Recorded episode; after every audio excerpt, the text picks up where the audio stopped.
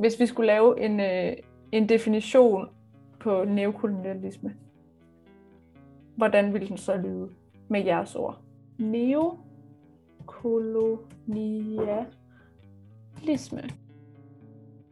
Noah har i mange år arbejdet med grøn dannelse, hvor vi har været så privilegeret at møde unge, nysgerrige mennesker, der har været så søde at dele deres tanker og deres håb og deres drømme for fremtiden med os. I den her podcast-serie Unge Klimatanker skal I møde nogle af de her unge mennesker. I fire episoder deler de deres tanker om blandt andet social retfærdighed, kønskamp, klimaracisme og økonomisk retfærdighed. Alt sammen koblet til klimakrisen.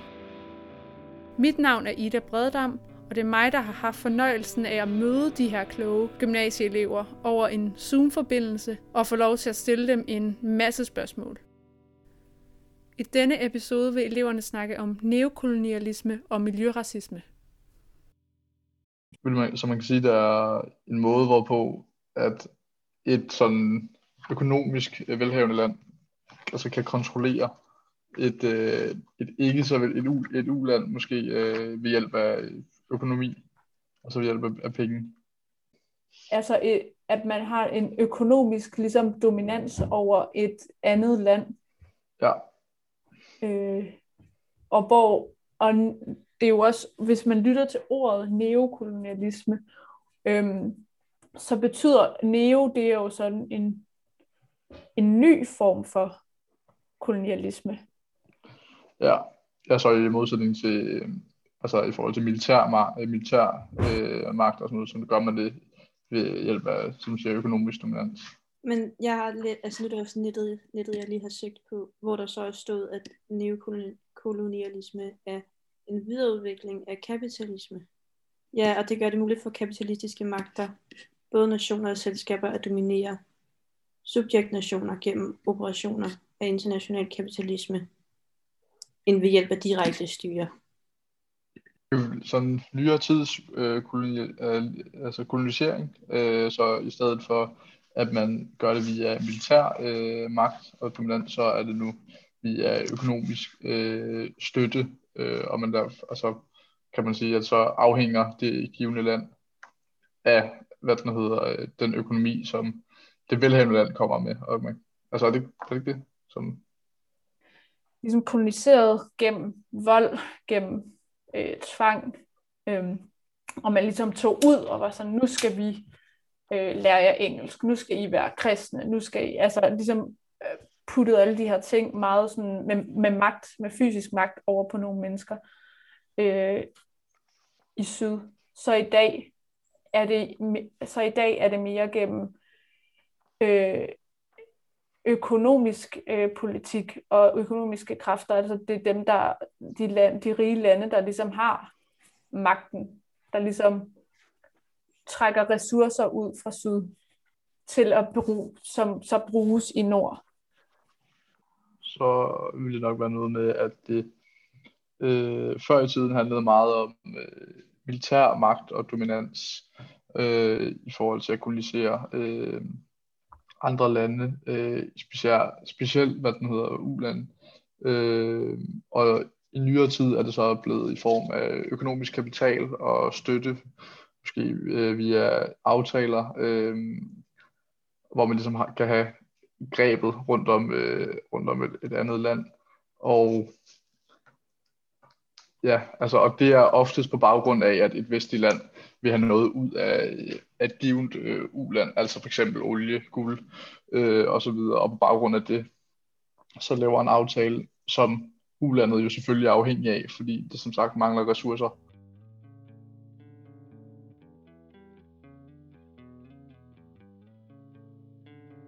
Et andet ord, jeg også rigtig gerne vil have jer til at tale lidt om, som hænger meget i forlængelse af det her, det er afkolonialisering. Og hvad det betyder så i en neokolonialistisk tid.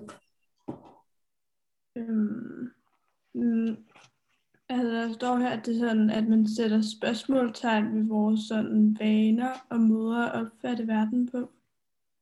Så sådan, altså nu ved jeg ikke helt, men er måske sådan, at vi har måske fået en lidt andet syn på sådan en verden, end man måske havde engang. For eksempel sådan noget med miljø og klima. Og vil du uddybe lidt det med øh, miljø og klima også? Hvad det Øh, betyder for det? Mm, altså nok det her med, at altså, man tænker ikke på den måde over sådan miljøet og klimaet for nogle år tilbage. Øh, men det gør man meget nu, fordi man har fundet ud af, hvilke konsekvenser det har. Og det er vel sådan, i bund og grund handler det om, at, at ændre den måde, man tænker på. Altså, vi hører hele tiden det der med, at vi er et produkt af vores omgivelser og sådan noget. Det er jo også rigtigt nok, men, øh, men så er det det der med, at, at så siger det ligesom, at man måske skulle til at ændre de vaner, man har, og måske til at forstå andre kulturer, for som du sagde, vi sidder her og har det jævnt godt i Norden, øh, især her i Norden, i forhold til mange andre lande, og derfor kan det være ligesom svært, også, når det, især når det kommer til klimapolitik, og sige, jo jo, men jeg spiser mindre kød, men øh, hvor meget gør det egentlig for, øh, for, for dem, der bor der, hvor det egentlig gør ondt? Øh, og det tror jeg også helt klart noget der med, at man skal ændre sin tankegang øh, og de vaner, øh, for så ligesom at tænke måske ud over sin egen næstip og øh, ens nærmeste. Men hvad tænker I, sådan, hvis man skulle afkolonisere på lidt større skala? Danmarks rolle ude i verden, altså vi er jo ikke et lille land for os selv, som kan, for eksempel producerer vi rigtig mange øh, svin, som vi ikke engang selv skal spise, som vi sender ud i verden. Men på samme måde, så tager vi også meget ude fra verden. Det måske vil give mening at tage mere højde for øh, dem, der bor i lokalområdet, og der hvor man rent faktisk gør ting. Eksempel, der var et eksempel i forhold til sådan noget guldmine eller minedrift og sådan noget. Og det, øh, det har jo stor, rigtig stor effekt på lokalområdet og for øh, beboelsen i lokalområdet. Og det tænker man jo ikke så meget over, hvis man er øh, en flot fyr i jakkesæt, øh, som kører i en fin bil, øh, hvad den hedder, i forhold til dem, som rent faktisk bliver ramt af det, og måske bliver nødt til at gå fra hus og hjem, øh, fordi at øh, der kommer altså så mange nye arbejdspladser. Øh, og det bliver måske ikke helt taget højde for i samme grad.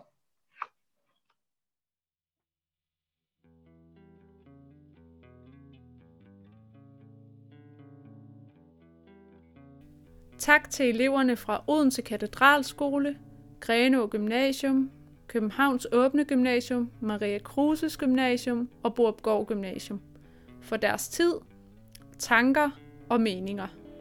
Et stort tak skal også lyde til deres lærere, som var så venlige at invitere os ind i undervisningen. Denne podcastserie er optaget, produceret og redigeret af Emmeline Werner. Musikken er af Emil Brix.